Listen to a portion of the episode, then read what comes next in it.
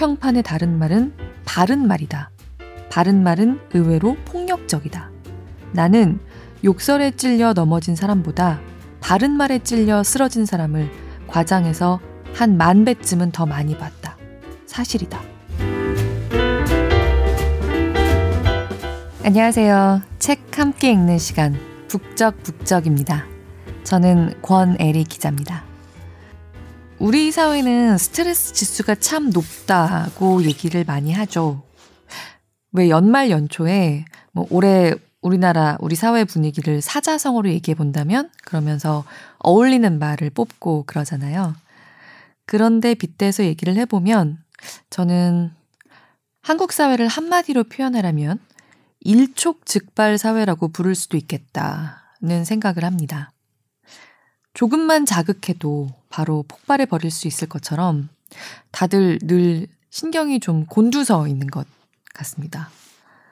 그 원인에 대해서 얘기해 보라고 하면 또 다른 장이 필요할 것 같지만 아무튼 모두 조금씩 가슴에 분노, 슬픔, 그런 것들을 불완전 연소한 채로 품고 있다고 해야 할까요? 어, 남 얘기하듯이 얘기하고 있지만 저도 마찬가지입니다. 이 책을 읽으면서 떠올랐던 것들 중에 하나가 저는 세월호 참사 현장에 그해 4월 22일부터 30일까지 있었습니다. 그리고 나서 5월쯤엔가 회사에서 혹시 상담이 필요한 기자는 전문가와 얘기를 해보라고 주선을 해준 적이 있었어요. 그러니까 현장에서의 경험 이후에 직원들이 트라우마를 겪을 수 있다, 뭐 이런 걸 감안한 거죠. 좋은 제도라고 생각했고요. 또 주변에 동료 선후배 기자들 중에 실제 이용한 사람들이 있습니다. 그런데 저는 결국 가지 않았습니다. 지금 생각하면 제가 뭐 특별히 강한 사람이 아닌데 아, 뭔가 기자가 취재를 하고 와서 상담을 받는다? 도움을 요청한다? 그러는 거 아니다. 나는 그런 사람이 아니야. 막 이런 식으로 좀 이상한 고집을 부렸던 것 같아요. 또 한편으로는 정말 감히 짐작할 수도 없는 고통을 겪고 있는 사람들이 너무 많았던 상황에서 그 한가운데가 아닌 옆에 있었던 기자인 저로서는 트라우마에 대해서 보도를 할 수는 있지만 나한테 그런 것이 있다고 생각할 자격은 없다. 뭐 이런 식으로 생각도 했던 것 같습니다. 그런데 제가 나중에 어떻게 하고 있는지 봤더니 사석에서 심지어는 난생 처음 보는 사람 앞에서도 세월호 얘기가 나왔는데 갑자기 제가 혼자 흥분해서 막 말을 쏟아놓다가 결국 우는 거예요. 갑자기. 그래서 저도 아 내가 왜 이러지? 그러면서 굉장히 조심을 했는데 몇 번인가 더 마치 스위치가 나가듯이 제가 그럴 때가 있더라고요. 굉장히 당황을 했습니다. 이게 심리적 외상이라는 건가? 아무리 사소한 것이든 무엇이든 그 외상이 뭐 작고 크고를 떠나서 뭔가 나한테 작용을 하고 있고 내 의지로 이게 사라지거나 제어가 되질 않는다. 그걸 오히려 시간이 지나니까 깨닫게 되더라고요. 그러면서 사실 내게도, 당신에게도 평소에 외면하고 무시하는 그런 트리거들이, 방아쇠들이 있다는 것을 좀 생각하게 됐습니다. 오늘 읽을 책, 당신이 옳다는 최근 심리적인 외상들이 아우성친 사회적 현장들에 참여해온 정신과 전문의 정혜신 박사가 건네는 얘기입니다. 정 박사는 지난 15년 동안 국가폭력의 피해자, 쌍용자동차 해고 노동자, 또 세월호 참사 피해자들을 위한 심리치유 프로그램을 만들거나 도와왔습니다. 그리고 이 책을 펴냈습니다. 정 박사는 이 책에서 심리적 CPR이란 용어를 씁니다. 마음에 하는 심폐소생술이 얼마나 절실하게 필요한 상태의 사람들이 많이 있는지, 그리고 그런 치유가 내게도 필요할 수 있다는 사실을 자기 자신을 제대로 인식하는 게 얼마나 기묘한 일인지. 저는 이 책을 읽으면서 마음 무시하다 큰 코 다친다. 그런 생각이 들었습니다. 이 모든 얘기들이 우리 모두에게 해당되는 생존 매뉴얼이라는 거를 읽어가다 보면 조금씩 더 느끼게 됩니다. 정혜진 박사가 만난 사람들과 나눈 대화 중심의 에피소드들 위주로 먼저 조금 읽어보겠습니다. 낭독을 허락한 출판사 해넴에 감사드립니다.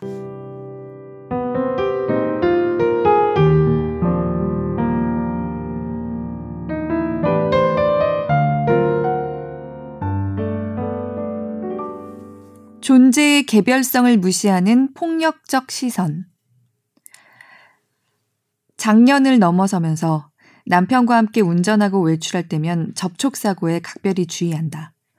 혹시라도 접촉사고로 우리보다 젊은 운전자를 만났을 때를 대비하게 된다.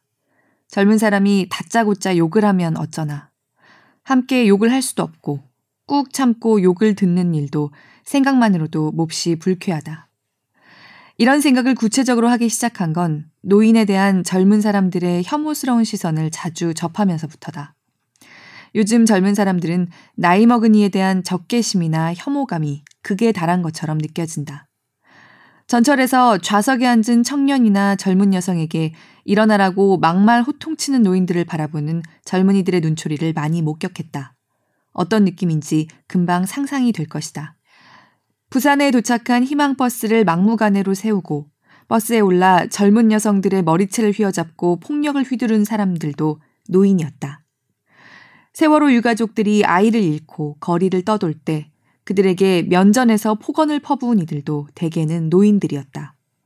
어버이 연합에서 태극기 집회로 이어지는 동안 젊은이들에게 노인의 존재는 고약함 그 자체로 자리 잡은 느낌이다. 전철 안에서 태극기를 들고 술 냄새를 풍기면서 고래고래 소리치는 노인이 있었다. 그 노인을 혐오의 눈길로 보다가 냄새나 구린 것들 이라며 옆칸으로 자리를 피하던 젊은 남녀의 눈빛을 잊지 못하겠다. 그런 젊은 눈빛들 때문에 흰머리가 유난한 남편과 함께 다닐 때 내게도 하나둘 흰머리가 늘어나면서 그들에게 나도 비슷한 느낌으로 보이면 어쩌나 하는 공포가 생긴다. 젊은 사람들의 눈에는 그런 노인들과 작년을 넘어선 우리 부부가 외형상으로 별로 달라 보이지 않을 것이다. 그래서 운전을 아주 조심스럽게 한다. 우리 사회에는 노인을 바라보는 양극단의 시선이 있다. 한 축은 노인에 대한 폄하다. 노인을 현실 감각을 잃어버린 분별력 없는 사람으로 본다. 무시하거나 조롱한다. 그래서 제쳐놓고 싶어 하거나 아예 관심을 두지 않는다. 다른 한 축은 노인에 대한 영혼 없는 습관적 존중이다. 노인이란 삶의 경험이나 지혜가 있다고 관성적으로 말한다.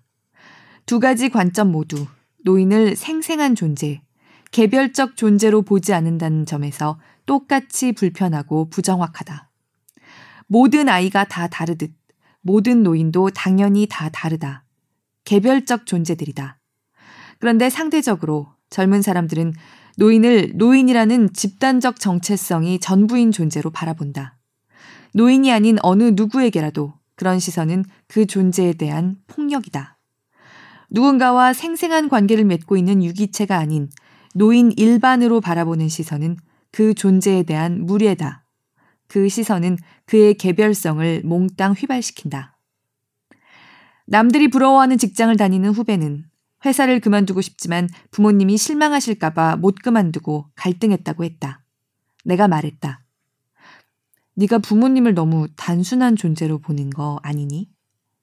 네가 부모님을 너무 관성적으로 바라보고 있는 건 아닐까? 지나가는 말로 했는데 후배가 자신이 그러고 있는 건지도 모르겠다며 얼마 후 퇴사를 결심했다. 부모님도 후배의 생각만큼 충격을 받지 않았다. 좋은 직장을 그만둔 이해할 수 없는 행동을 감행한 딸을 보면서 후배의 부모는 딸과 처음으로 깊은 얘기를 나누는 기회를 가졌다. 후배는 공연한 걱정을 했던 것이다. 내가 이렇게 하면 우리 부모는 반드시 이럴 것이라는 생각. 그럴 수도 있지만 아닐 수도 있다. 변하는 상황과 현실에 따라 부모도 함께 움직이는 능동적 존재다. 모든 인간이 그렇듯이 부모도 상수는 아니다. 세월호 특별법 서명을 받던 곳에서 일군의 노인들이 서명대 집기를 부수고 유가족들에게 욕설을 퍼붓는 일이 있었다. 그 고통스러운 소동이 끝난 후 행패를 부리던 노인 중 한 명과 얘기를 나누게 됐다. 나는 그 소란에 대해서 묻지 않고 고향이 어디세요? 물었다. 그렇게 시작된 대화는 오래전 세상을 떠난 아내와 살았던 시절로 갔다가 자신을 거들떠보지도 않는 아들과 며느리 이야기로 옮겨왔다. 거리에 버려진 부서진 장롱 같은 그의 삶을 듣다가 눈물이 차오르기도 했다. 한참 만에 노인이 불쑥 말했다. 내가 아까 그 아이 엄마들한테 욕한 건 좀 부끄럽지. 그런 마음이셨군요. 그러셨군요. 나는 그렇게만 말했다. 사과를 받고자 시작한 얘기가 아니었지만 노인은 사과를 했다. 사과라는 말을 입 밖에 내지 않았지만 노인의 마음속에 미안함이 조금씩 고이고 있다는 걸 대화 중에도 느낄 수 있었다. 소동에 관한 얘기 그 자체만으로는 소동에 관한 진짜 얘기를 할 수 없다. 싸우려는 게 목적이 아니라면. 방금 전 자신이 버렸던 소란과 소동을 성찰하기 위해서 노인에게는 다른 이야기가 필요하다. 다른 이야기란 바로 나 이야기, 자기 존재에 대한 이야기다. 자기 존재가 집중받고 주목받은 사람은 설명할 수 없는 안정감을 확보한다. 그 안정감 속에서야 비로소 사람은 합리적인 사고가 가능하다. 노인이 보였던 뜻밖의 합리성도 사실은 자기 존재가 주목받은 후에 생긴 내면의 안정감에서 나온 것이다. 보수단체 집회에 동원돼 당당하게 폭력을 휘두른 노인들에게 사과를 받으려면 몇 시간의 설득이나 토론이 필요할까? 설득이 가능하기는 한 걸까? 오랜 경력의 인부들도 힘들어하는 그랜드 피아노를 혼자서 옮기는 전문 이사꾼이 있단다. 피아노의 어느 지점에 집중적으로 힘을 모아야 피아노가 중심을 잃지 않고 들리는지를 몸으로 익힌 사람이다. 이는 피아노의 구조와 무게 중심을 오랜 경험을 통해 몸으로 체득해서 가능한 일이다. 그랜드 피아노를 혼자서 들어올리는 것보다 더 힘든 일이 철옹성 같기도 하고 안개 같기도 한 사람의 마음을 움직이는 일이다. 사람의 마음을 움직이게 하는 정확한 한 지점도 그랜드 피아노처럼 분명히 존재한다. 그걸 알면 사람 마음을 움직일 수 있다. 그 지점이 바로 한 개별적 존재로서 그 사람의 고유한 자기다. 노인은 보수단체에서 개최한 강의를 들었다. 우리나라가 지금 이렇게 잘 살게 된 건 모두 어르신들 덕분이다. 어르신들이 진정한 애국자다. 오랜 세월 고생 많으셨다. 는 얘기를 듣는데 코끝이 시큰했다. 노인이 말도 안 되는 폭력을 휘두르기 시작한 것도 보수단체 강사 같은 자기 존재를 알아주는 사람들을 만나면서부터였다. 오랫동안 온기조차 없었던 방구들의 불이 지펴지듯 마음이 덮여지는 느낌이었을 것이다. 그런데 노인이 그 당당한 폭력을 후회한 것도 자기 존재에 주목해주고 자기 삶에 귀 기울여준 사람을 만나서였다. 변하지 않을 것 같은 사람도 예외 없이 변하게 하는 그 지점이 바로 자기다. 사람은 자기에 공감해주는 사람에게 반드시 반응한다. 사람은 본래 그런 존재다. 노인만 그런 게 아니다. 학교나 부모에게 주목받지 못하는 청소년들, 좋은 대학을 못 다니고 변변한 직장이 없다는 이유로 형제나 또래 중에서 제대로 눈길 한번 받지 못하는 청년들의 삶도 한 개별적 존재로서 인정받고 주목받지 못한다는 점에선 노인의 삶과 질적으로 다르지 않다. 거리에서 그 노인을 만나서 이야기를 나눈 후에 함께 활동하는 시민 치유 활동가들과 함께 노인들을 찾아 그들의 자기에 집중해서 이야기를 듣는 프로그램을 시작했다. 노인들의 두 눈동자에 쏟아지는 5, 60대 시민 치유 활동가의 눈길과 반응 하나하나는 화창한 날 활짝 연 창문으로 들어오는 볕 같은 것이었다. 노인들의 자기와 자기 삶에 쏟아지는 볕. 햇볕이 비추는 곳에서 생명이 시작되듯 노인들도 그랬다. 평생 이렇게 얘기하긴 처음이라며 햇살처럼 웃는 노인들의 고백은 우리 자신의 삶과 조금도 다르지 않다. 젊든 늙든 우리가 왜 이렇게 아픈지 이젠 알 것 같다. 자기 존재에 주목을 받은 이후부터가 제대로 된 내 삶의 시작이다. 거기서부터 건강한 일상이 시작된다. 노인도 그렇고 청년이나 아이들도 그렇다. 너도 그렇고 나도 그렇다.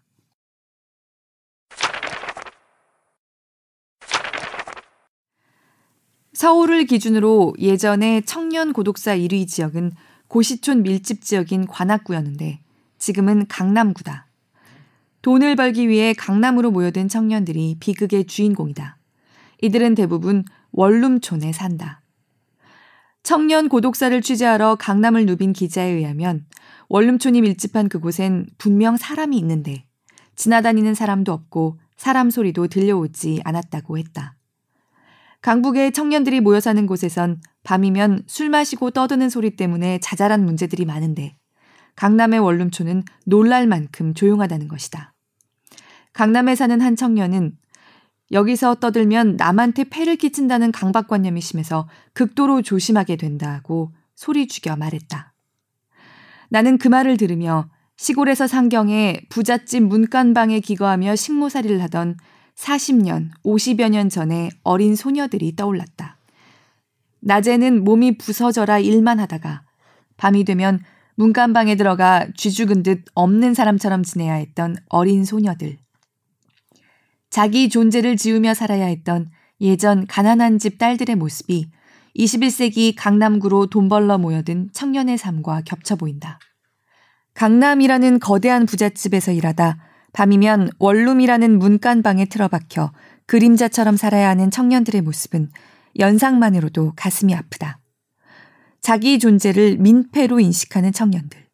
죽은 듯 사는 청년들. 강남역 출구에서 쏟아져 나오는 사람들의 얼굴 표정이 다들 화난 사람처럼 보여서 놀란 적이 있다. 직장에 다니는 한 젊은 여성은 회사에서 웃으면 가벼워 보이고 전문성 떨어지는 느낌을 주는 것 같아 웃지 않는다고 했다. 잘 웃으면 일도 대충 하는 사람으로 보일 것 같다나? 그러니 집에서 혼자 예능 프로그램을 볼 때나 웃을 수밖에. 개인 미디어, SNS 등의 발달로 자신을 거침없이 드러내는 또래 세대들을 보면서 이들은 다이어트 중에 먹방을 시청하는 사람처럼 대리만족을 느끼기도 한다. 하지만 한편으론 저 사람은 저렇게 열심히 잘 살고 있는데 라며 더 위축되기도 한다. 어쨌든 큰 소리를 내면 민폐일까봐, 웃으면 실력 없어 보일까봐 전전긍긍하는 삶 속에서 힘들 때 힘들다고 말하는 일은 불가능하다. 희로애락의 감정을 거세한다고 삶이 구질구질하지 않고 스마트한 삶이 될까? 삶이 구겨지지 않을까? 물론 아니다. 한 사람이 제대로 살기 위해 반드시 있어야 할 스펙이 감정이다. 감정은 존재의 핵심이다. 한 사람의 가치관이나 성향, 취향 등은 그 존재가 누구인지 알려주는 중요한 구성 요소들이지만 그것들은 존재의 주변을 둘러싼 외곽 요소들에 불과하다. 핵심은 감정이다.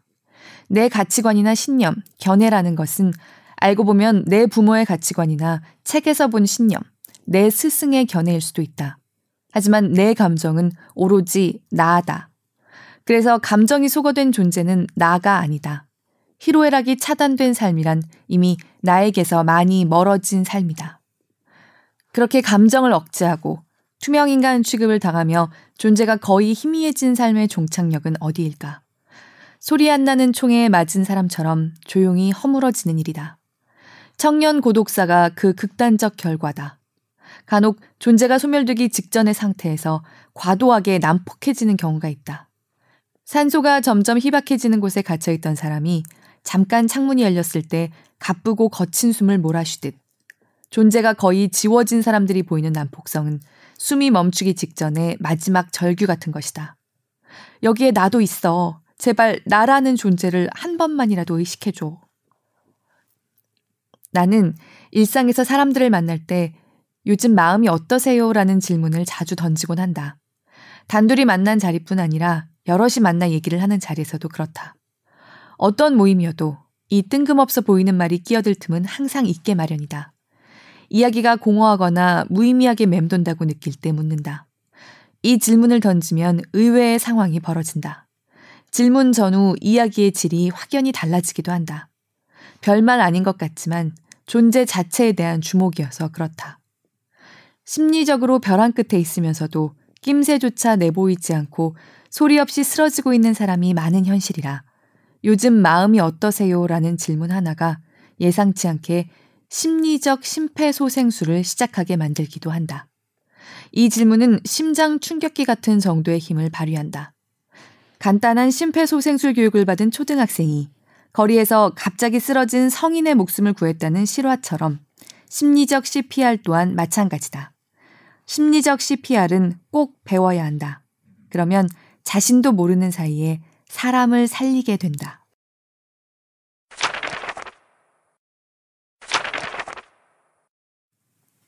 독방 육아가 시작되고 몇 달 되지 않아 그 사람 얼굴에서는 웃음기가 서서히 사라졌습니다. 제 일거수 일투족을 못마땅하게 여기는 것 같았고 저라는 존재 자체를 싫어하는 사람 같았죠. 그 곁에서 저도 마음이 많이 아팠고 점점 우울해졌습니다.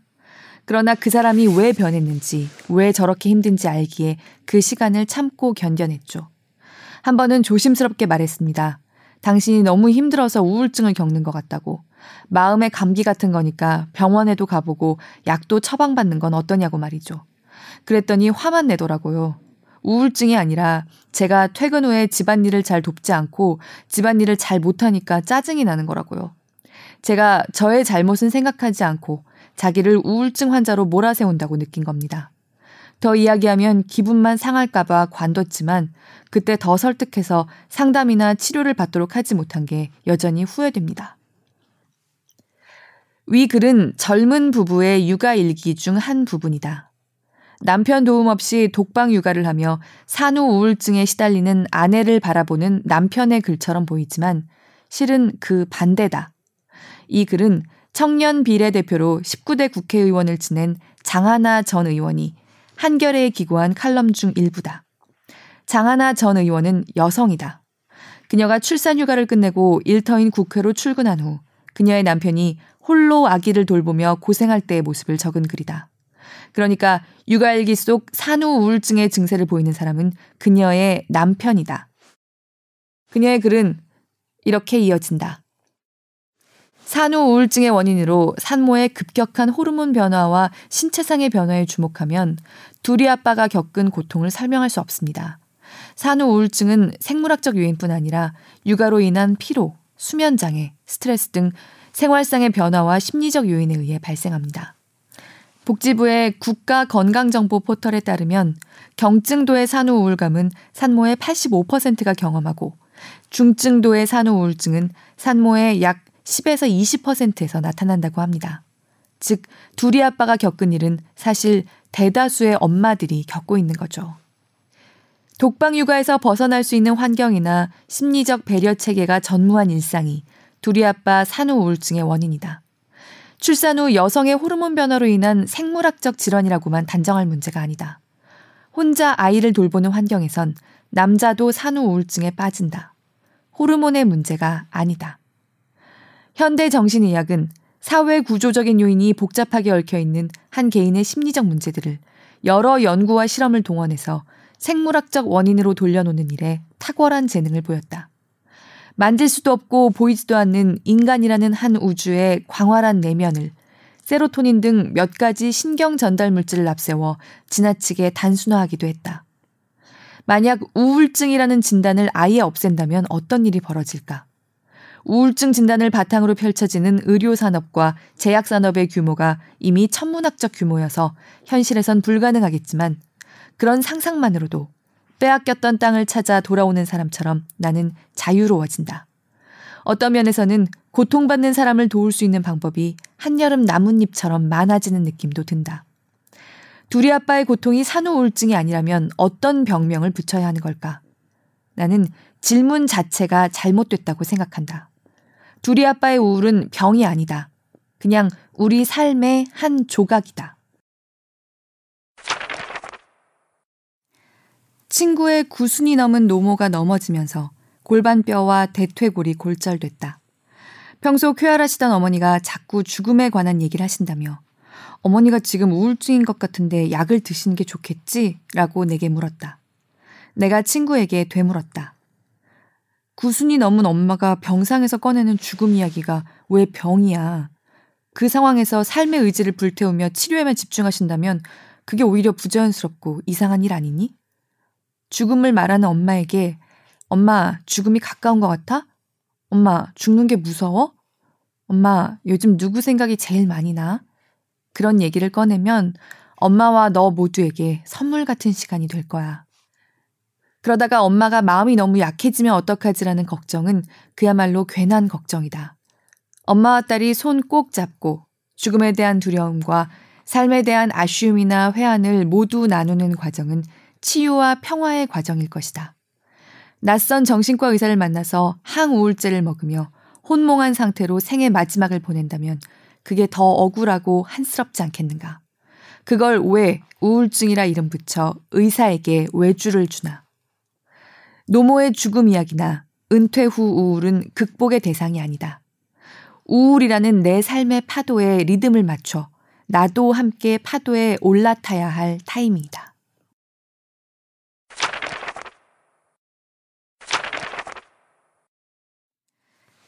누군가 고통과 상처, 갈등을 이야기할 때는 충고나 조언, 평가나 판단을 하지 말아야 한다.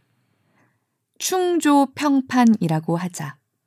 그래야 비로소 대화가 시작된다. 충조 평판은 고통에 빠진 사람의 상황에서 고통은 제거하고 상황만 인식할 때 나오는 말이다. 고통 속 상황에서 고통을 제거하면 그 상황에 대한 팩트 대부분이 유실된다. 그건 이미 fact가 아니다. 모르고 하는 말이 도움이 될 리 없다. 알지 못하는 사람이 안다고 확신하며 기어이 던지는 말은 비수일 뿐이다. 그런데 불행하게도 우리 일상의 언어 대부분은 충조평판이다. 그런 생각은 잊어. 너한테 좋을 게 하나도 없어. 충조. 그럴수록 네가 더 열심히 하고 배우려는 자세를 가져야지. 충조. 긍정적으로 마음을 먹어봐. 충조. 그건 너를 너무 사랑해서 한 말일 거야. 평판. 네가 너무 예민해서 그런 거 아니니? 평판. 남자는 다 거기서 거기야. 별다른 사람 있는 줄 아니? 충조 평판.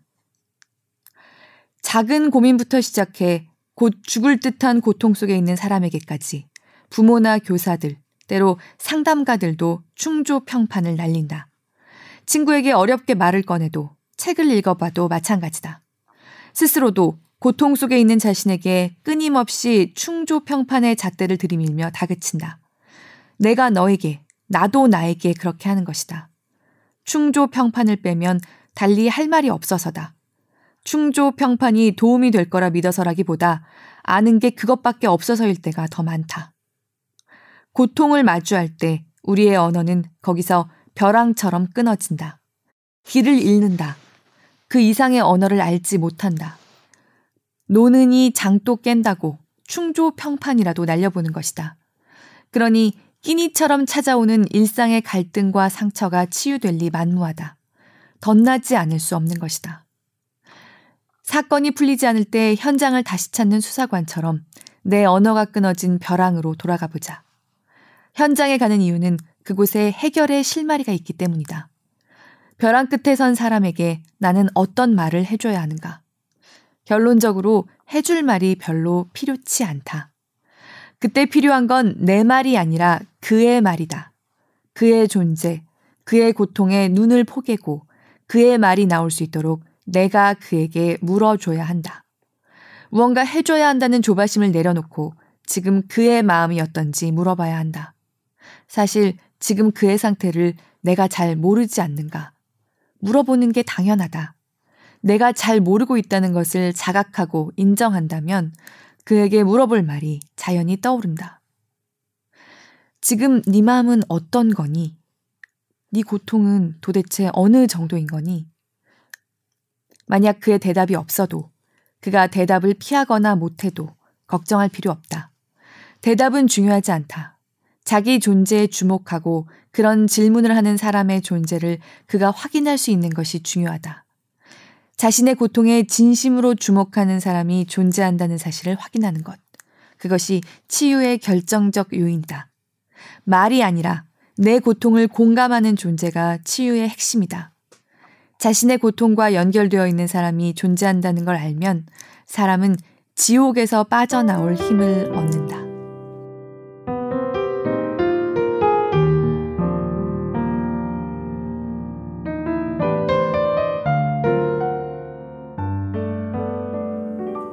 사실 이 책을 읽는 내내 마음이 좀 편안하지 않았습니다.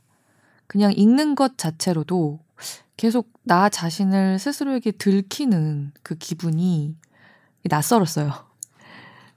하지만 그 낯선 기분 자체가 조금 힘이 됩니다. 편안하지는 않은데 충만해지는 기분이 든다고 해야 할까요?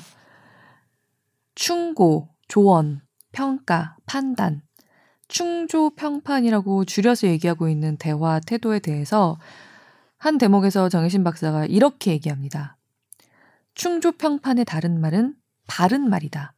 바른 말은 의외로 폭력적이다. 나는 욕설에 찔려 넘어진 사람보다 바른 말에 찔려 쓰러진 사람을 과장해서 한 만 배쯤은 더 많이 봤다. 사실이다. 저는 특히 이 대목에서 좀 머리를 망치로 두들겨 맞는 것 같은 기분이 좀 들었습니다. 왜냐하면 이 사실을 마음속 깊은 곳에서는 모르고 있지 않았던 것 같다는 생각이 동시에 들었기 때문입니다. 진짜 충조평판으로 점철된 언어 생활을 하고 있는 것 같은데, 때로 그런 대화가 얼마나 겉도는지 느껴봤으니까요.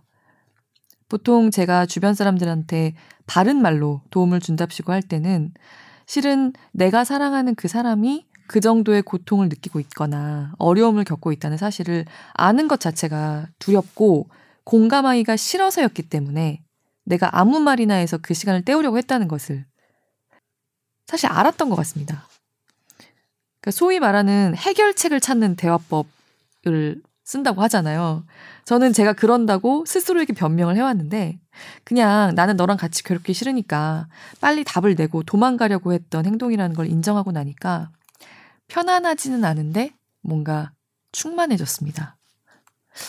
그리고 실은 그렇게 도망간다고 덜 괴로워지는 것도 아니라는 것을 좀 알 것 같습니다. 한편으로는 나 자신도 나를 사랑하는 사람들에게 충조평판을 당하면서 그걸 그냥 부인하고 버틴 시간들이 많았다는 거를 인정하기 싫었는데 그런 순간들이 있었다는 거가 또 책장마다 떠오르니까 그것도 참 불편하고 책장 너머로 들키는 것 같고 그런데 그래도 괜찮다고 이 책이 말해주는 것 같아서 힘이 나더라고요. 이 책에는 어떤 상황, 어떤 껍데기에서 시작했든 결국 존재에 접근해서 본질을 찾아내는 공감의 과정이 차근차근 담겨 있습니다. 기회가 되신다면 직접 읽으면서 그 과정들에 동참해 보시면 제가 그랬던 것처럼 묘한 그 에너지를 얻어가실 수 있을 것 같습니다. 혹시 지금부터 들으시는 사람들의 이야기들 속에서 내가 자기 자신이 보이지 않는지도 한번 들어봐 주세요. 정 박사가 만나고 대화한 사람들의 이야기를 중심으로 몇 개 조금 더 읽어보겠습니다.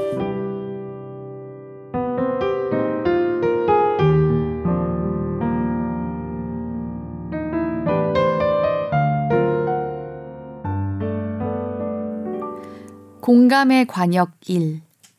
세상사에서 그 자신으로 초점을 맞추고. 역사에 관심 많은 40대 변호사가 있다. 개인적인 모임에서는 물론이고 SNS에서도 역사에 대한 이야기를 많이 한다. 그러다 격렬한 논쟁으로 번지기도 한다. 지인들이 모인 가벼운 자리에서 그가 우리나라 근현대사의 뜨거운 감자를 꺼냈다. 모임에서 몇 차례 했던 얘기를 또 꺼내니 사람들이 난감해했다. 와인에 대한 해박한 지식이 있는 사람과 밥을 먹다 와인에 대한 장광설을 들어본 적이 있는 이의 얼굴들이다. 듣다가 내가 물었다. 나는 역사에는 별로 관심이 없지만 역사에 각별한 관심이 있는 당신은 궁금해요. 역사에 어떤 점이 그렇게 끌리나요? 자기 뿌리를 알아야 하지 않나요? 역사라는 건 지금의 나와 다 연결되어 있잖아요. 역사는 내 조상, 나의 생활에도 다 직결돼 있거든요. 우리 할아버지만 해도 일제 강점기에 독립운동을 하신 분이고, 우리 아버지는 군인으로 한국 전쟁도 겪고, 월남전에도 참전한 분이고, 아버지가 군인이셨군요. 몰랐네. 내가 어릴 때 월남에 가셔서 아버지 얼굴을 본 기억이 거의 없이 살았어요. 엄마는 천상 소녀 같은 분이시라 어려도 내가 늘 보살펴야 했고, 형이 셋이나 있지만 다 대도시에 나가 학교를 다닌다고 중학교부터 집을 떠났고요. 나 혼자 엄마를 모시고 살았어요. 치매로 돌아가신 아버지도 끝까지 나 혼자 모셨어요. 음, 뿌리가 없는 사람처럼 혼자서? 네, 기댈 곳이 아무 데도 없었어요. 이론에라도 기대려고 대학 때는 마르크시즘에도 심취했었는데 거기도 아니더라고요. 아, 그랬구나. 뿌리를 내린다는 건 어떤 느낌인데요? 기댈 수 있고, 쉴 수 있고, 편안할 것도 같고, 눈물이 핑. 그렇구나. 그랬구나. 그는 침묵하다 천천히 눈물을 닦으며 말했다. 내가 왜 자꾸 역사에 빠지는지 처음으로 생각하게 됐어요. 역사는 중요한 거니까 당연히 관심을 갖고 살아야지라고만 생각했는데 그게 전부가 아니었네요. 기댈 만한 튼튼한 기둥 같은 게 필요했나 봐요. 내가 너무 외롭게 산 것 같아요. 그런데 앞으로는 논쟁 같은 거 하지 않아야겠어요. 사람들이 나를 싫어하는 것 같아요. 옆에서 그의 말을 듣던 이들도 함께 웃었다. 그날 그의 속마음 이야기를 듣지 못했다면 그 자리에 있던 사람들은 지루한 그의 역사 얘기를 또 들어야 했을 테고 다른 이들에게 그는 아는 척을 많이 하는 꼰대남이 됐을 것이다. 우리도 다행이었지만 그 모임에서 그는 결과적으로 자신을 보호할 수 있었다. 나는 그게 더 다행이라고 생각했다. 앞으론 역사 얘기하는 걸 조심해야겠다는 그의 LTE급 현실 감각도 인상적이었다. 공감은 그저 들어주는 것, 인내심을 가지고 들어주는 것이 아니라 정확하게 듣는 일이다. 정확하게라는 말은 대화의 관역이 분명히 존재한다는 뜻이다. 공감에는 관역이 있다. 관역에서 멀어지는 대화는 질이 멸렬해진다. 모임에서 자기만 깊이 관심을 가진 주제를 꺼내서 장황하게 얘기를 시작한 그에게 나는 첫 질문부터 역사는 됐고 너는? 이라고 내 질문의 최종 목표를 분명히 했다. 관역을 분명히 정하고 말한 거다. 역사는 중요한 것이냐 아니냐, 지금 그 얘기를 할 자리냐 아니냐, 그게 의미가 있냐 없냐는 논쟁은 내 관심 밖이었다. 내가 하고 싶은 말은 분명했다. 나는 역사에 관심이 있는 게 아니라 역사에 관심이 많은 당신이 궁금하다고 그 자신에게로 관심을 돌렸다. 공감적 대화의 관역은 언제나 존재 자체다. 그런데 우리가 사회생활을 하며 주로 쓰는 언어는 현실적, 실용적, 논리적, 전략적, 효율적 언어다. 그런 방식으로 소통하다 존재 자체에 집중하고 이야기를 한다는 것은 고속도로를 달리던 차가 갑자기 비포장 도로로 접어드는 일과 비슷하다. 고속도로를 달리던 운전 방식이나 속도로 비포장 도로를 갈 수는 없다. 익숙하지 않은 비포장 도로로 접어들었을 때 내 방식이나 내 기대치가 흔들리는 것은 당연하다. 여기서부터 비포장 도로라는 걸 인식하기만 해도 다행이다. 소신을 가지고 학생들에게 공감 교육을 열심히 하는 한 초등학교 교사에게 학부모가 찾아왔다. 학부모는 난 솔직히 우리 애가 공감력이 높아지는 걸 원치 않는다. 공감력이 많으면 남에게 당하고 살게 될 게 뻔하다라고 이야기했다고 한다. 그 교사가 내게 물었다. 그때는 당황해서 학부모에게 제대로 설명하지 못했는데 뭐라고 말해줘야 했을까요? 그 학부모가 말하는 공감과 지금 우리가 말하고 있는 공감은 명백하게 다른 의미다. 그러니 그 견해에 대해 이러저러한 의견을 낼 필요도 없다. 오히려 나는 그 교사의 질문이 마음에 걸렸다. 교사의 질문에는 어떤 전제가 있는 것 같았다. 그때 공감과 공감 교육에 대해 정확하게 학부모에게 설명했더라면 부모가 설득될 수도 있었을 거라는 생각. 말이나 논리로 사람을 설득할 수 있을 거란 전제다. 과연 그럴까? 내가 그 자리에 있었다면 그 교사보다 더 풍부한 논리와 언어로 학부모가 공감 교육을 수용하도록 만들 수 있었을까? 아니다. 사람 마음은 그렇지 않다. 만일 그 순간 공감에 대해 더 설득력 있는 설명을 했다면 그 학부모는 겉으론 그렇군요. 잘 알겠습니다, 선생님. 이라고 하지만 속으로는 아주 저 혼자만 똑똑하군. 잘났어, 정말. 하며 돌아갔을 것이다. 나 같으면 그 학부모에게 그렇게 생각할 만한 어떤 경험이 있으셨나 봐요. 정도의 말만 했을 것이다. 어떤 뜻인가? 그의 경험을 묻는 그 말은 공감이라는 주제 자체에 관한 언급이 아니다. 공감에 대한 내 견해나 주장과는 거리가 먼 말이다. 관심의 초점을 학부모 자신에게로 돌린 것이다. 공감에 대해 당신이 그렇게 생각할 때는 어떤 이유가 있을 것이다. 즉, 당신의 주목한 말이다. 나와 전혀 다른 생각을 하더라도 당신의 말에 귀를 기울이고 수용할 수 있으며 그에 대해 관심이 있다는 의미다. 자기 존재에 대해 이런 시선과 터치를 받으면 사람은 멈칫한다. 다른 반응을 보인다. 그 자리에서 공감에 대해 그렇게 생각하게 된 자신의 경험담까지를 꺼내지 않더라도 집으로 돌아가면서 그 질문에 대해 스스로 궁금해 할 수 있다. 자신에 대한 주목이 시작되는 것이다. 그러게, 나는 왜 그렇게 생각했을까? 언제부터 그런 생각을 하고 있었지? 그렇게 자기를 돌아보는 계기가 될지 모른다. 관역을 정확하게 한 질문이나 시선은 한 존재 자체를 그런 식으로 조금씩 흔든다. 성찰하게 한다. 마음을 열게 만든다. 관역에 정확하게 닿은 공감적 대화의 힘이다.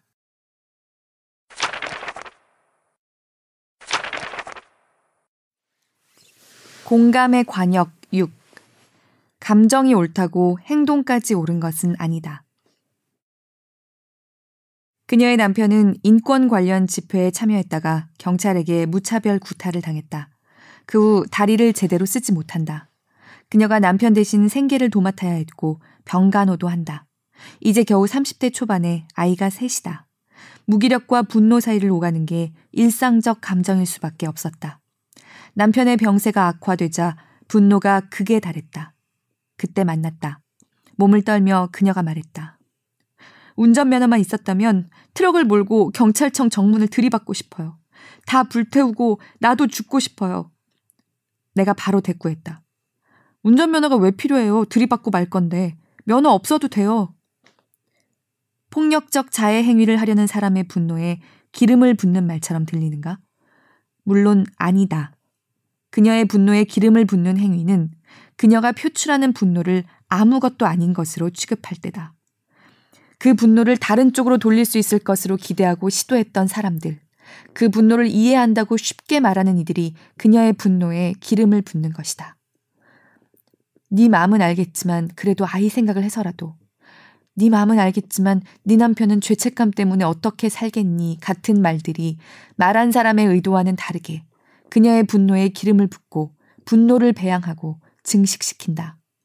운전 면허가 필요 없다는 내 말에 당사자인 그녀는 멈칫하다가 나를 보더니 이내 피식 웃었다. 빳빳하고 비장한 분노를 표출하다가 순간적으로 긴장이 풀어졌다. 그녀는 그 다음 자기의 분노를 더 구체적으로 말했지만 그 분노에 매몰되지 않았다. 자기의 분노를 앞에 놓고 그걸 바라보면서 말하는 것 같았다. 내 마음이 이렇게 지옥이었노라고. 분노를 느끼는 자기와 말하는 자기 사이에 순식간에 안전거리를 확보한 사람처럼 말했다. 분노를 말할 수 있으면 분노로 폭발하지 않는다. 분노에 매몰된 그녀가 순간적으로 그 감정에서 빠져나올 수 있었던 것은 자신의 분노가 전적으로 이해받고 수용됐다는 느낌 때문이다. 그녀 자신의 감정이 판단받지 않았기 때문이다. 그녀의 격한 그 말은 다 부수고 나도 죽겠다는 말이 아니다. 다 부수고 죽어버리고 싶을 만큼 지금 내가 억울하고 화가 난다는 말이다. 그 마음을 정확하게 알아듣고 받아주는 사람이 한 사람만 있으면 사람은 그 억울함에서 벗어난다. 한 사람만 있으면 된다. 사람의 감정은 항상 옳다. 사람을 죽이거나 부수고 싶어도 그 마음은 옳다. 그 마음이 옳다는 것을 누군가 알아주기만 하면 부술 마음도 죽이고 싶은 마음도 없어진다. 비로소 분노의 지옥에서 빠져나온다. 만약 그녀가 실제로 부수고 누군가를 해코지했다면 그래도 옳은가? 자해하는 행동을 했다면 그래도 옳은가? 사람의 마음은 항상 옳으니 그녀의 파괴적 행동과 판단도 옳은가? 아니다.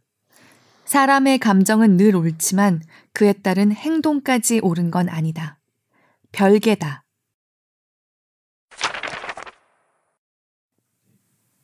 국가폭력 피해 유가족을 돕던 한 사람이 급하다며 찾아왔다.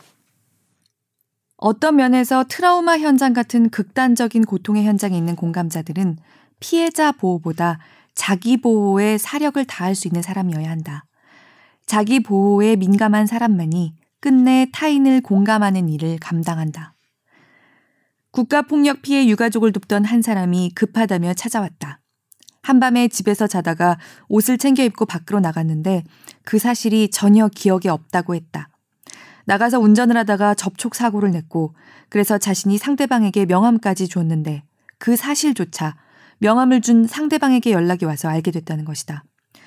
필름이 끊어진 것처럼 내 기억에는 없는데 내가 그런 일을 했다는 확실한 증거들은 있는 상황. 그는 무섭다고 했다. 해리성 장애에 속하는 몽유병이다. 그는 수년간 유가족들과 함께 활동하며 극도로 감정을 억제해야 했다. 피해자들에게 견디기 힘들 만큼 화가 나고 이해하기 어려운 순간들도 많았다고 고백했다. 그럴 때마다 초심을 잊으면 안 된다고 자신을 다그쳤다. 내가 그에게 물었다. 상처 입은 사람들한테 화가 나다니 인간도 아닌 것 같죠? 약자에게 화가 나다니 당신이 허무하던 사람들과 당신이 하나도 다를 바 없는 인간인 것 같죠? 가만히 듣던 그가 피의자를 신문하는 형사처럼 자기를 매섭게 몰아붙이기만 했던 그가 오래 침묵하더니 입을 열었다. 최선을 다해 돕고 있던 한 피해자를 거론하며 그가 자기에게 얼마나 무례했는지에 대해 털어놓았다. 그 피해자가 얼마나 한심한 인간인지 엄마에게 이르는 아이처럼 내게 말했다. 쏟아내듯 말하던 그가 잠시 멈칫하더니 그래도 그 사람이 본래 그렇게 나쁜 사람은 아니에요. 라고 해서 나는 그에게 분명히 말했다. 그 사람 변호해주는 말은 나중에 하세요. 지금은 충분히 더 화내도 돼요. 그동안 얼마나 화를 삼켰겠어요. 피해자를 욕하고 있는 자신이 얼마나 불편하고 용납이 안 될지 알지만 미운 사람을 변호하는 그의 말은 단호하게 끊었다. 그의 마음도 누군가 알아줘야 나중에 피해자에 대해 홀가분한 공감이 가능하다. 다시 미친 사람처럼 화를 내며 내가 왜 이런 처지가 됐는지 서럽다며 울던 그가 자신의 어린 시절 기억을 꺼냈다. 그의 부모는 사소한 다툼에도 서로 칼부림을 할 정도로 극단적인 부부싸움을 했다. 그런데 다른 형제들에 비해 자신은 그 기억이 제대로 나지 않는다고 했다. 그는 감당하기 어려운 고통을 마주할 때마다 푸딩 떠내듯 자기 현실에서 그 고통을 드러내려 했다. 분리와 해리, 그가 자기 삶의 고통을 처리하는 방식이었다. 그가 피해자에 대해 분노를 느꼈던 시간은 어린아이가 칼부림하던 부모를 바라볼 때의 마음만큼이나 감당이 안 됐던 시간이다. 그는 다시 푸딩처럼 그 감정들을 드러내려 애쓰고 있었던 것이다. 한참 만에 그는 트라우마 피해자들과 함께 지내던 시간이 자신에게 얼마나 힘든 일이었는지 알게 됐다고 말했다. 그는 자신에게 그 일을 더 이상 강요하면 안 되겠다고 느꼈다. 나는 그동안 그의 진심과 헌신이 피해자들에게 얼마나 많은 도움이 되었는지 조목조목 말해줬다. 그가 퍼붓다시피 했던 몇 년의 시간들에 대해 나도 잘 알고 있고 정말로 애썼다고 온 체중을 실어 말해줬다. 그 후 그는 트라우마 현장을 떠났지만 자책은 내려놓고 자기를 꼭 부둥켜 안고 떠났다.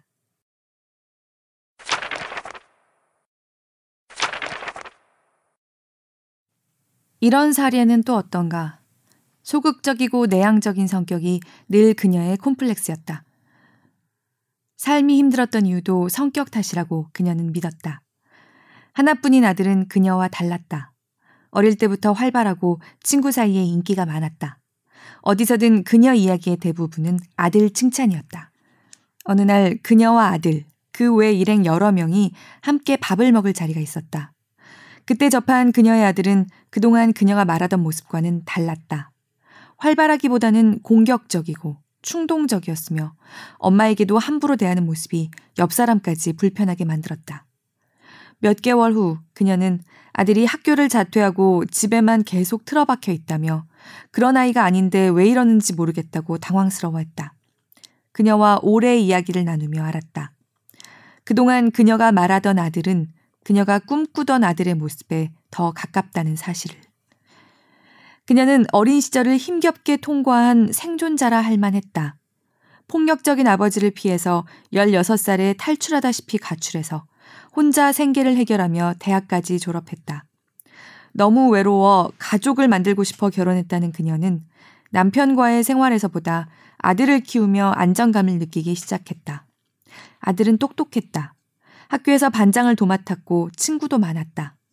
경제적으로도 어려웠지만 소극적인 자기 성격 탓에 더 힘들게 살았다고 생각했던 그녀는 아들의 그런 모습에 희망을 느끼고 터질 듯한 자부심을 느꼈다. 그런데 이상한 것은 아들이 중학교 2년 동안 3명의 친구들에게 집단 폭행을 여러 차례 당했는데 그 사실을 알고도 그녀가 별로 심각하게 여기지 않고 그냥 넘어갔다는 점이다. 돌이켜보면 그녀는 그 기간에도 지인들과의 모임에서 틈만 나면 아들 자랑을 했다. 폭행 사건 후 아들은 날카롭고 공격적으로 변했고 친구와의 교류도 없어졌다.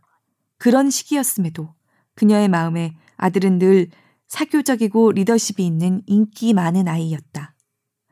학교 폭력에 시달리던 아들이 전투를 치르듯 그 시절을 통과하던 중에도 그녀는 편안했다. 그녀는 아들의 공격성을 리더십과 어른 티가 나는 징후로 충동적인 행동들은 자기처럼 소극적이지 않은 다행스러운 모습으로 받아들였다. 그녀는 아들을 자기가 믿고 싶은 모습대로 마음속에서 편집했다.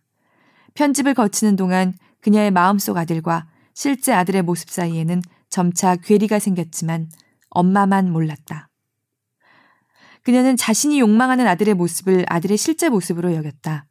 자신의 욕망대로 아들의 모습을 마음속에서 성형해온 결과다. 자신이 성형한 아들의 모습을 통해 그녀는 스스로 행복했고 충만했다. 그녀는 일생 침이 마르도록 아들을 칭찬하고 인정했지만 사실 아들이 어릴 때 몇 년 외에는 아들의 존재 자체에 주목한 적이 없는 엄마였다.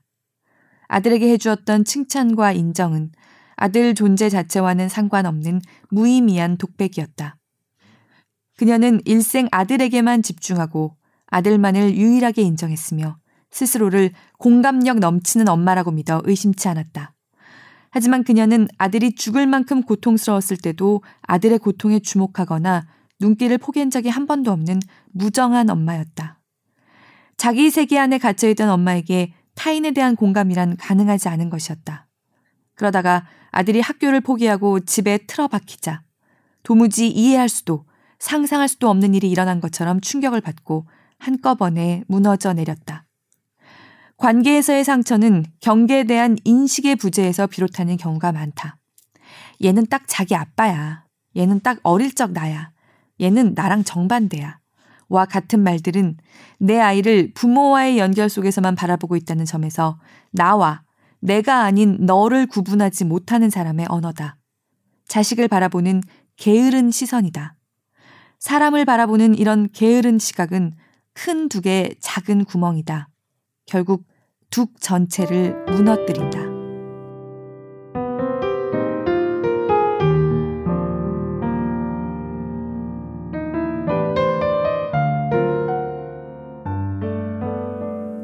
공감이 어떻게 결국 나 자신을 발견하는 것으로 확대되고 그 과정을 함께한 사람들에게도 그런 발견의 기회를 주는지 잘 드러나 있는 에피소드를 하나 더 읽을까 합니다. 오래전 아들과 있었던 일이 존재를 만나는 공감에 배치되는 일이었다고 깨달은 한 어머니가 정혜진 박사에게 보낸 편지로 시작되는 얘기입니다. 이 어머니는 언제 해도 늦지 않는 진정한 사과를 아들에게 하고 나서 본인을, 자기 자신을 저도 모르게 돌아보게 됩니다.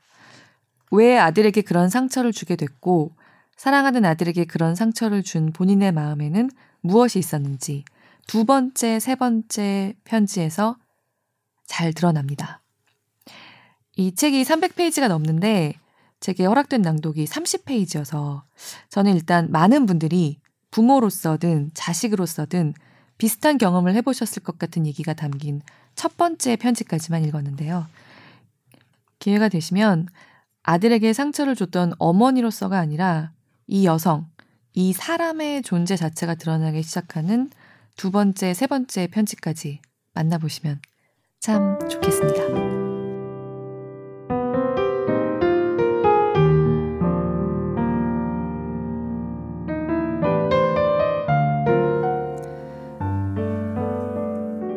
초등학교 때까지 너무 밝고 잘 뛰어놀던 아이였습니다. 사춘기를 지나고 나니 말이 없어지고 친구들과 잘 어울리지도 못하고 집에서 혼자 있는 시간이 길어졌습니다. 고등학교에 들어가서 요리를 하겠다며 중식과 한식 조리사 자격증을 따겠다는 목표를 세우고 의욕을 보였습니다. 저와 남편은 아들의 선택을 존중하고 격려했습니다. 아이는 온 부엌을 밀가루로 어질러 놓으면서 식구들에게 만두와 탕수육을 해주기도 했습니다.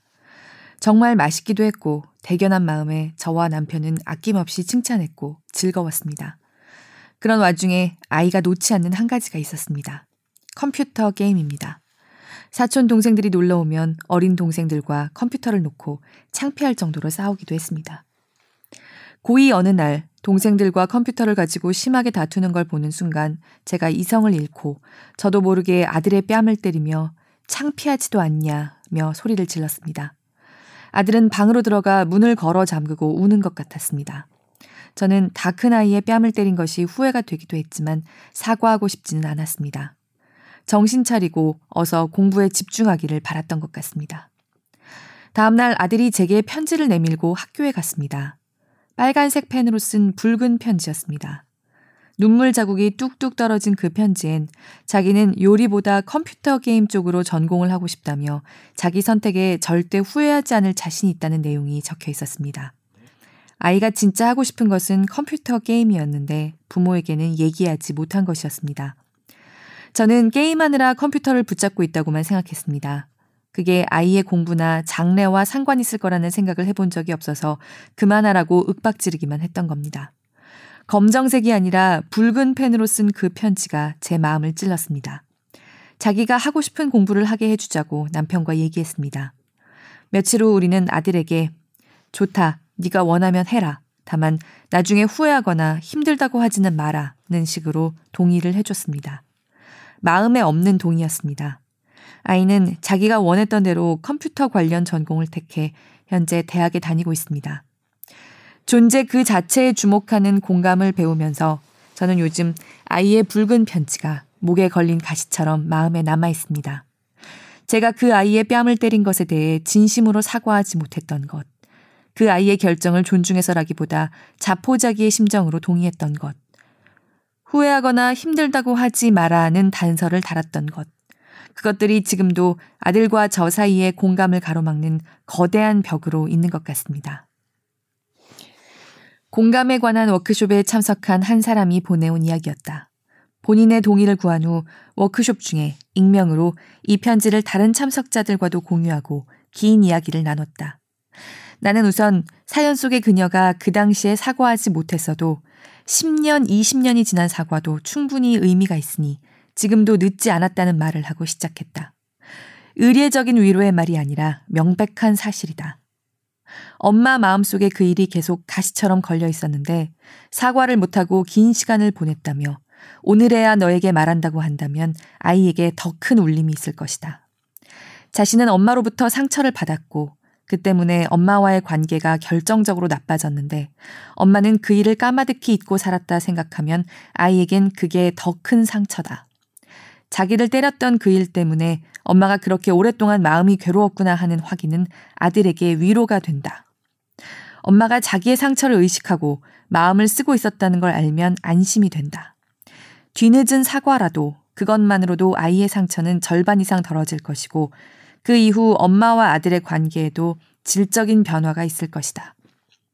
아들에게 마지못해 동의하고 단서를 달았던 허락에 대한 내 생각도 말했다. 나중에 딴소리 마라. 후회하거나 힘들단 소리 하지 마라 하는 강요성 다짐은 아이의 퇴로를 막은 거나 마찬가지다. 진로는 몇 회까지 바꿀 수 있다는 법 조항이라도 있는가? 없다. 직업은 얼마든지 바꿀 수 있다. 10번, 20번 계속 바꾼다고 안 될 이유가 없다. 계속 바꾼다는 건 흔히 생각하듯 게으르거나 끈기가 없어서만은 아니다. 자기를 찾기 위한 고민을 계속하고 있다는 의미이기도 하다. 그 고민 속에는 왜 나는 한 가지 일을 진득하게 오래 하지 못하는 걸까라는 생각도 늘 함께 들어있다. 사람은 그런 존재다. 당사자는 그런 자신에 대해 남보다 더 많이 자책하며 생각한다. 그러니 나중에 후회하거나 힘들다고 하지는 마라 같은 강요는 아이의 퇴로를 막고 철창에 가두는 것과 마찬가지다. 예전에는 딸을 결혼시키면서 그 집 귀신이 되라며 딸의 퇴로를 다 막아버렸던 야만이 횡행했다. 남편에게 구타를 당하고 시댁에서 사람 취급을 못 받아도 친정으로 돌아오면 안 된다는 부모의 말 때문에 짐승 같은 삶을 살았던 딸들이 이 땅에는 눈물나게 많았다. 부모들은 딸의 인생에서 퇴로를 봉쇄해 버렸다. 그게 무슨 짓인 줄도 몰랐다. 퇴로가 막힌 밀봉된 삶 속에서 무슨 수로 자유롭고 인간답게 사나. 부모라는 이름으로 자식에게 행했던 협박성 계몽이 부모의 돌이나 역할인 줄 알았던 폭력의 시대가 지금은 아니다. 그런 시대는 끝났다. 끝나야 한다. 나는 그녀에게 내 딸이 지금 결혼한다면 언제든 네 맘에 아니다 싶으면 돌아와라. 너는 그동안 사랑을 많이 받고 현명하게 잘 자랐다. 네가 그렇게 판단하면 언제나 그게 옳은 거다. 언제든 와라. 엄마 아빠는 항상 네 뒤에 있다라고 말할 거라고 얘기해 줬다. 부모의 그런 말에 영향을 받아 관계를 쉽게 끝내는 사람은 없다. 절대적으로 믿어주고 지지해주는 부모가 뒤에 있다는 걸 아는 딸은 어떤 힘든 상황에서도 모든 경우의 수를 늘어놓고 합리적으로 고민하고 판단할 수 있다. 사람은 자기가 안전하다고 느껴야 자신이 놓인 상황을 객관적이고 합리적으로 볼 수 있다. 그러니 공감에 제한을 둘 필요는 없다. 사람은 믿어도 되는 존재다. 사랑하는 사람의 유일한 역할이 그것이다. 온 체중을 다 실어 아이를 믿어주면 그게 어떤 일이든 본인이 오히려 내가 너무 성급하게 결정을 내리는 건 아닌가 열심히 고민한다. 안전하면 입체적이고 온전한 성찰이 가능하기 때문이다. 그녀에게 아들의 퇴로를 막았다는 가슴 아픈 얘기를 했던 나는 그날 그녀에게 다정한 전사였다. 아들을 더 온전히 공감하는 것을 방해했던 그녀의 생각에 전사가 되어 싸운 것이다. 나는 그녀에게 상처를 준 것이 아니라 아들에게 상처를 주고 공감해 주지 못했던 그녀의 판단에 전사처럼 대응한 것이다. 그날 얘기를 한 후 그녀가 다시 편지를 보내왔다. 내가 외롭게 살아서 사는 게 힘들었다고 생각하는 사람, 그 외로웠던 시절의 마음이 충분히 공감을 받지 못한다면 부모가 되었을 때 자녀에게 외롭게 살면 절대 안 돼 라고 강요할 가능성이 높다. 공감을 받지 못하고 넘어간 상처는 일방적 계몽과 충고의 형태로 상대방의 마음에 칼로 꽂히기 쉽다. 그렇게 살면 외로워져. 안 돼. 당당하게 살아야 해. 자기가 선택한 것은 끝까지 책임을 져야 해. 아무리 훌륭한 말이어도 일방적인 계몽과 교훈은 사람에게 도움을 주지 못한다. 아무리 옳은 말이어도 듣는 이에게 강박관념으로 남거나 상처만 주고 튕겨나가는 경우가 더 많다. 그저 겉보기에 좋은 말일 뿐이다. 사람은 옳은 말로 인해 도움을 받지 않는다. 자기 모순을 안고 씨름하며 그것을 깨닫는 과정에서 이해와 공감을 받는 경험을 한 사람이 갖게 되는 여유와 너그러움, 공감력 그 자체가 스스로를 돕고 결국 자기를 구한다.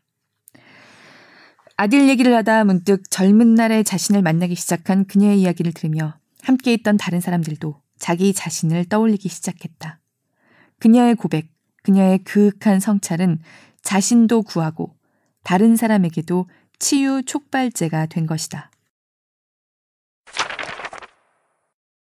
그녀의 세 번째 편지를 읽으면서 울었다. 그녀의 젊은 시간이 너무 고단하고 안쓰러워서 울었고 치열하고 용감했던 그 시간들이 아름다워서 눈물이 났다. 힘들고 무서워 물러서고 싶은 순간이 있었고 친구들처럼 집으로 돌아가고 싶었던 적이 있었지만 그녀는 여전히 그때와 같은 연장선상에서 그 일을 하고 있다. 하지만 그녀는 이전의 그녀가 아닌 것처럼 느껴진다. 더 담담하고 더 당당하고 더 안정적이다. 그녀를 감싸는 공기가 달라졌다는 것을 나는 느낀다. 그녀의 궁금함이 오늘 잘했니? 얼마나 보람된 일을 했니? 라는 질문에서 넌 누구니? 지금 네 마음은 어떤 거니? 라는 질문으로 이동하면서 일어난 일일 것이다. 타인을 공감하는 것이 쉽지 않은 이유는 공감까지 가는 길 구비구비마다 자신을 만나야 하는 숙제들이 숨어 있기 때문이다. 그 길은 문제를 해결하며 한 곱이 한 곱이 넘는 스무 곡의 같은 길이다.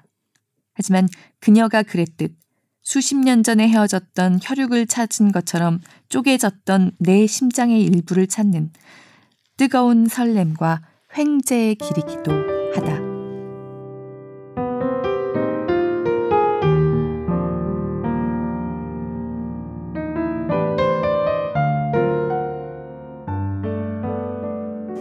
여러분들이 댓글을 남겨주셔서 참 감사히 읽었습니다. 주헌 자헌 주민님이 다시 댓글 남겨주셨는데, 그, 제가 댓글을 읽어드려서 깜짝 놀라서 10번 정도 반복해서 듣고 가족들에게도 모두 들려주셨다고. 아, 그리고 제가 맞췄더라고요. 주헌 자헌 주민은 새 자녀의 이름이 맞다고 얘기하셨어요. 제가 댓글 읽어드렸을 때 고딩 때 라디오 사연 당첨된 느낌이었다고 말씀해 주셨습니다. 네, 앞으로도 읽겠습니다. 예, 잘 들어주셔서 정말 감사합니다. 그리고 97번의 봄, 여름, 가을, 겨울 듣고 또 여러분들이 말씀 남겨주셨는데요. 그, 저처럼 할머니 생각하신 분들이 예, 많으셨던 것 같아요. 멘탈의 1년인 서울님은 주말이라고 부모님 뵙고 오다가 듣고 있습니다. 이 책을 쓰신 할머니와 비슷한 해를 살다 가신 제 할머니가 생각나서 자꾸 목이 메네요. 이 할머니 세상 보시는 눈이 참 선하고 아름다우시네요. 농사를 지어야 하니 잡초를 뽑아야 하지만 살려고 애쓸 뿐인 잡초에게 또 미안하고 그래서 죄 지었다고 말씀하시는 분. 꽃 이야기, 새 이야기 하실 때의 감수성은 또 어찌나 섬세하신지. 이제는 듣기 어려워진 아름다운 옛날 우리말을 듣게 되니 반가운 마음도 듭니다. 라고 말씀해 주셨습니다. 제가 읽으면서 느꼈던 거랑 굉장히 비슷하게 느끼신 것 같아요. 네. 들어주셔서 고맙습니다. 호박 여사님도 산책하며 듣다가 먹먹해지고 울컥한 구간에서는 한숨 한 번 쉬고 하늘 한 번 보게 되네요. 부끄러움이라는 단어가 절로 드러나는 순간들이 많아요. 라고 말씀해 주셨습니다. 참 귀한 감정들이, 귀한 느낌들이 좀 비슷하게, 예, 읽고 듣는 사람들의 마음에서 공감을 일으켰던 그런 책이었던 것 같습니다. 정말.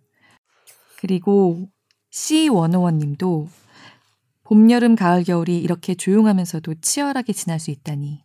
밭에 나가는 것이 취미라는 이야기. 일당이 아니라 책임 때문이라는 할머니의 말씀을 듣자니 마음이 쿵합니다. 95세에 돌아가신 저희 할머니가 떠올랐습니다. 우리 할머니는 어떤 생각으로 사셨을까 하는 생각이 들더군요.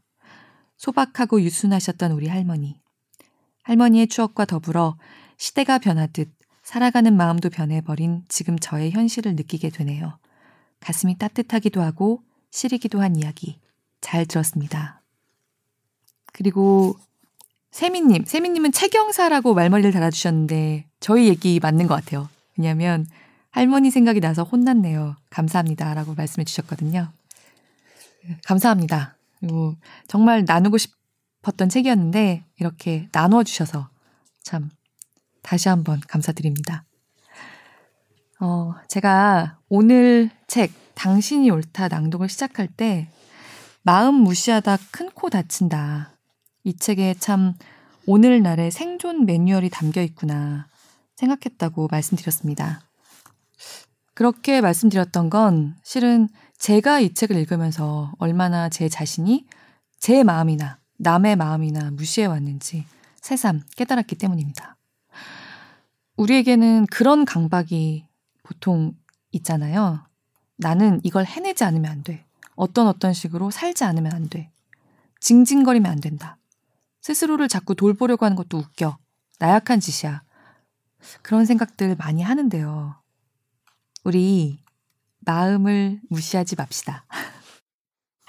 그 말씀을 드리고 싶었어요.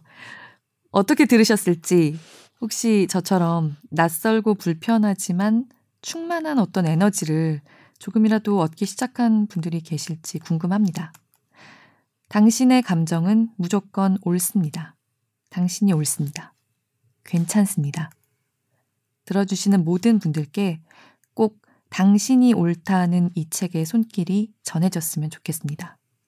그리고 그냥 당신이 옳다고 말하는 것만으로도 이상하게 말하는 마음이 뭔가 가벼워집니다. 있는 줄도 몰랐던 무게가 덜어지는 느낌이에요. 당신이 옳다라고 한번 말해보세요. 어떤 기분이 드시나요? 들어주시는 모든 분들께 늘 감사드립니다.